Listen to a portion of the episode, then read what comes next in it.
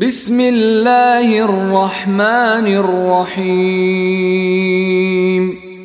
দয়াময় পরম দয়ালু আল্লাহর নামে والضحى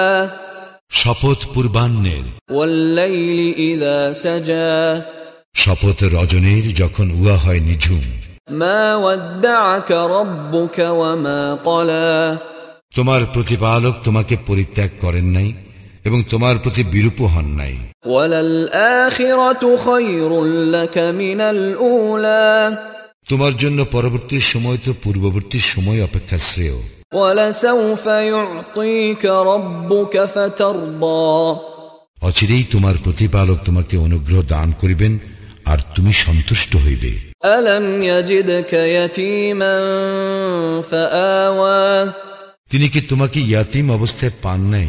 আর তোমাকে আশ্রয় দান করেন নাই ووجدك ضالا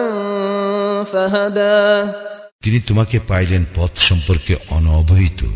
অতঃপর তিনি পথের নির্দেশ দিলেন ووجدك عائلا فأغنى তিনি তোমাকে পাইলেন নিঃস্ব অবস্থায় অতঃপর অভাবমুক্ত করিলেন فأما اليتيم فلا تقهر সুতরাং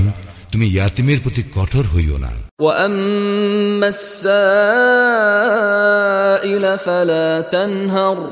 এবং প্রার্থীকে ভৎসনা করিও না وأما بنعمة ربك فحدث